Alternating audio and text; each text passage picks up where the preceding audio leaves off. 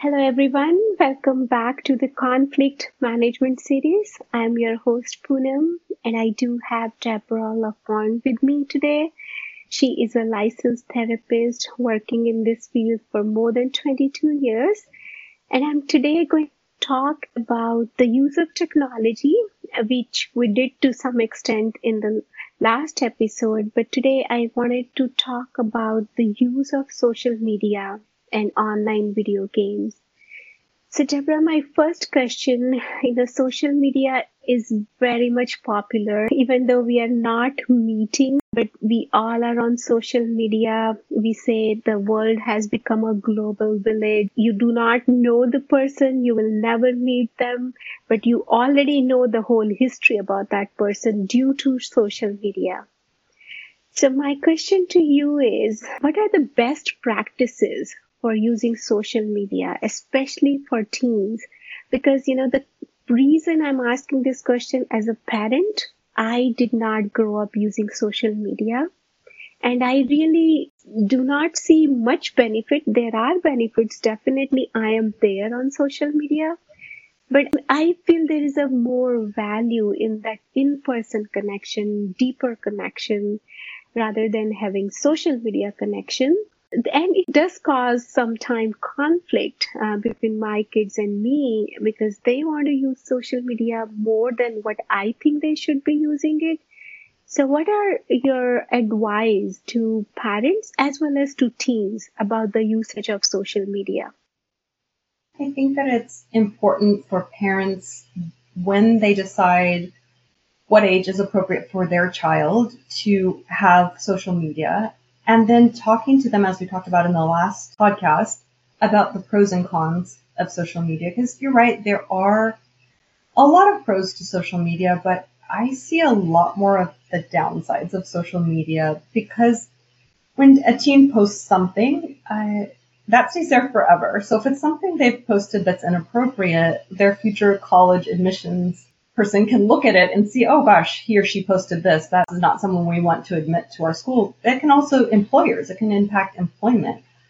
Teenagers don't understand if you send inappropriate images or sort of suggestive images that the, that stays online forever. You don't know what's going to happen to it. Once it's out there, even if you delete it, someone can have taken a screenshot of it and still have an inappropriate picture that you don't want them to have. So social media is a slippery slope. There it can be very detrimental to mental health. It creates more depression and anxiety, particularly for teens. Because oftentimes that's where cyberbullying happens is on social media. It also makes teens do comparison. Oh, I didn't get a lot of likes for this post. I wonder why. Oh, I don't look like this person. Oh, I don't have this lifestyle of this person. And they don't have the developmental ability to understand that that's a really cultivated image that someone is presenting online. Very rarely do people present the raw truth online, especially teenagers. They present an image that they want the world to see. And it's really dangerous to have that go unmonitored. Parents should be a part of that, especially with younger teens, monitoring what they're doing on social media, not allowing them to add lots of people because as we talked about before, not everyone in the world has the best interests of that teenager in mind. There are online predators that use social media to groom and to lure teenagers into really difficult situations. And even the most savvy teen can get sucked in. I have seen that in my practice on several occasions where a teen is on social media and they think that they have a boyfriend specific happens more often with girls, sometimes with boys, is they think they have a girlfriend and that it's the same age mate here when it's actually an adult. And so that's where it's super important. I can't stress enough to parents to make sure that the teenager knows to never give out their something that's identifying their address, all their information, because that can really come back where and be a very dangerous situation where someone who's an online predator can come in and potentially can be a really dangerous situation. So it's up to parents to really provide guidance and parameters around social media and what teens are allowed and what are not allowed to do. And it's hard. There's going to be a lot of pushback because then there's that comparison. well, my friend, she has social media. My friends, they all have it. There's no monitoring of that. He has it. Why can't I have it? So that's where parents set the boundaries and expectations for their family. This is what we do in our family in a loving, supportive way. Hear out your teen, understand what they're saying, but at the same time, expressing to them this is for their safety and it's also for important for their future that they're managing their social media appropriately. So it doesn't come back to negatively impact their life. Absolutely. Uh, Deborah, thank you so much uh, for sharing your insights. I think that's what is more scary. Um, yes, use of technology is good, but like who is talking to whom? You can put any picture you want, you can put any age you want to put, and in reality, something else is happening. So we really need to be very careful um, like young child, we do say stranger danger, and that danger is there uh, yes. on the internet as well. Right.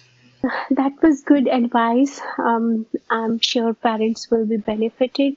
So my other question to you is regarding the video games. Um, so there are so many video games uh, and some of the video games I am not very comfortable uh, my child playing, especially you know when he was young he wanted to play the Call of Duty and I did not know what that game is all about but he picked it up from one of the family friends house because the older child was playing it and I really had very hard time uh, telling him this is not the age appropriate game for him so he did listen to me, but when he would go to our that friend's house, he's seeing other boy playing. He would like you know play with him. So finally, you know, I did some internet research myself, and I told him, you know, this is not the age appropriate game. So, what is your recommendation for those parents who are struggling to say no to their child for the age appropriate video game? And how do we set those boundaries? It sounds like you did a really good job with your son by doing some research, understanding what the game is and what it's about. Because oftentimes parents don't know. Kids say, Oh, I like this game and I want to play it. And if you're not aware of what it is, then you're not able to set that boundary. But that's what you say to them. This is not age appropriate. And prepare for lots of pushback on that because there is a lot of comparison lots of other teenagers, even younger kids, are able to play Call of Duty or Grand Theft Auto, games that are super violent, super inappropriate, have a lot of inappropriate language and images that young teens or children should not be seeing. So setting that, again, it's back to what the rules and expectations are of your family, hearing them out, validating what they're saying and their feelings, but expressing to them, this is not an age appropriate game for you to play and then perhaps helping them find another game that's popular that isn't violent, that doesn't show inappropriate images or have inappropriate language that is not age appropriate for that particular child. And consistency, then you have to really make sure that you follow through with what you say. So if you say no, no means no and they're not able to do it. It also means they're not able to play it somewhere else. And that's tough that's about having that rapport and relationship with your child and trusting that they're going to make good judgments when they're with other people. But again, prepare, prepare for lots of pushback because teenagers, it's super normal. It's a part of their developmental process. It's part of being a teen is they want to push back and they want to be doing similar things to what their peers are doing. They don't want those restrictions. They want freedom. It's very hard. I, video games are okay. I think age appropriate ones, ones that are violent or shooting inappropriate images, kids should not or teens should not be playing those kind of games. Thanks, Deborah. So that that's exactly what I did. I said, okay, I'm not against video games uh, because it, it is confusing for parents. You know, some research says it is good for uh, your child's mind. They will learn uh, multitasking right. and they will learn strategies. And while other research says because their mind is working so much and it is so engaged, you know they will develop some kind of mental disorder later on because they're like it's giving them some kind of hormones which is giving a kick and i did notice you know after playing those violent games my child behavior was changing so which was concerning to me right So I did make that rule. I did go with him to the store. I said, if it is written E, everyone, we can mm-hmm. take it. If it is saying 13 plus, let's you become 13, then I will buy you. So it did buy me some time, um, but I do know like it was a real struggle because again that fit in pressure, right? Everybody's yes. talking about that cool game uh, during recess, right? They're like uh, after school, and your child doesn't know about it, and then child comes home and complains you are not a good parent you do not know. And i had to hear like a lot of things. You are backward you you do not you are not born raised in this country you do not know what video games are available and why should we play it? So as you said it, there was a lot of pushback yes. but i had to you know be firm and make that rule and the sad part was, you know, when birthday is coming, I would ask my child, "What will you like to have your birthday gift?" Only video game was the answer, right. nothing else. So now, how do we pick our battles? So I did do some of the work, um, researching, and then showing him. There were some news articles um, of the bad impact of playing video games. I did read one to him, and I think it did work for him, and he uh, he did understand why my mother is saying. So now I think early habits and rules are helping him out. Uh, so he doesn't play over the weekdays because he's very responsible child doing his homework.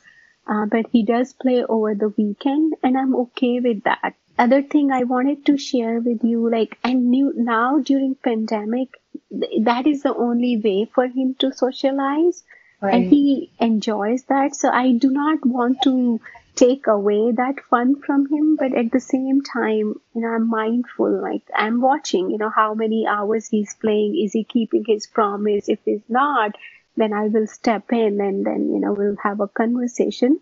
But tell me a little bit more about, you know, if now he is responsible, what if child is not responsible um, and getting carried away? What should parents do in that situation?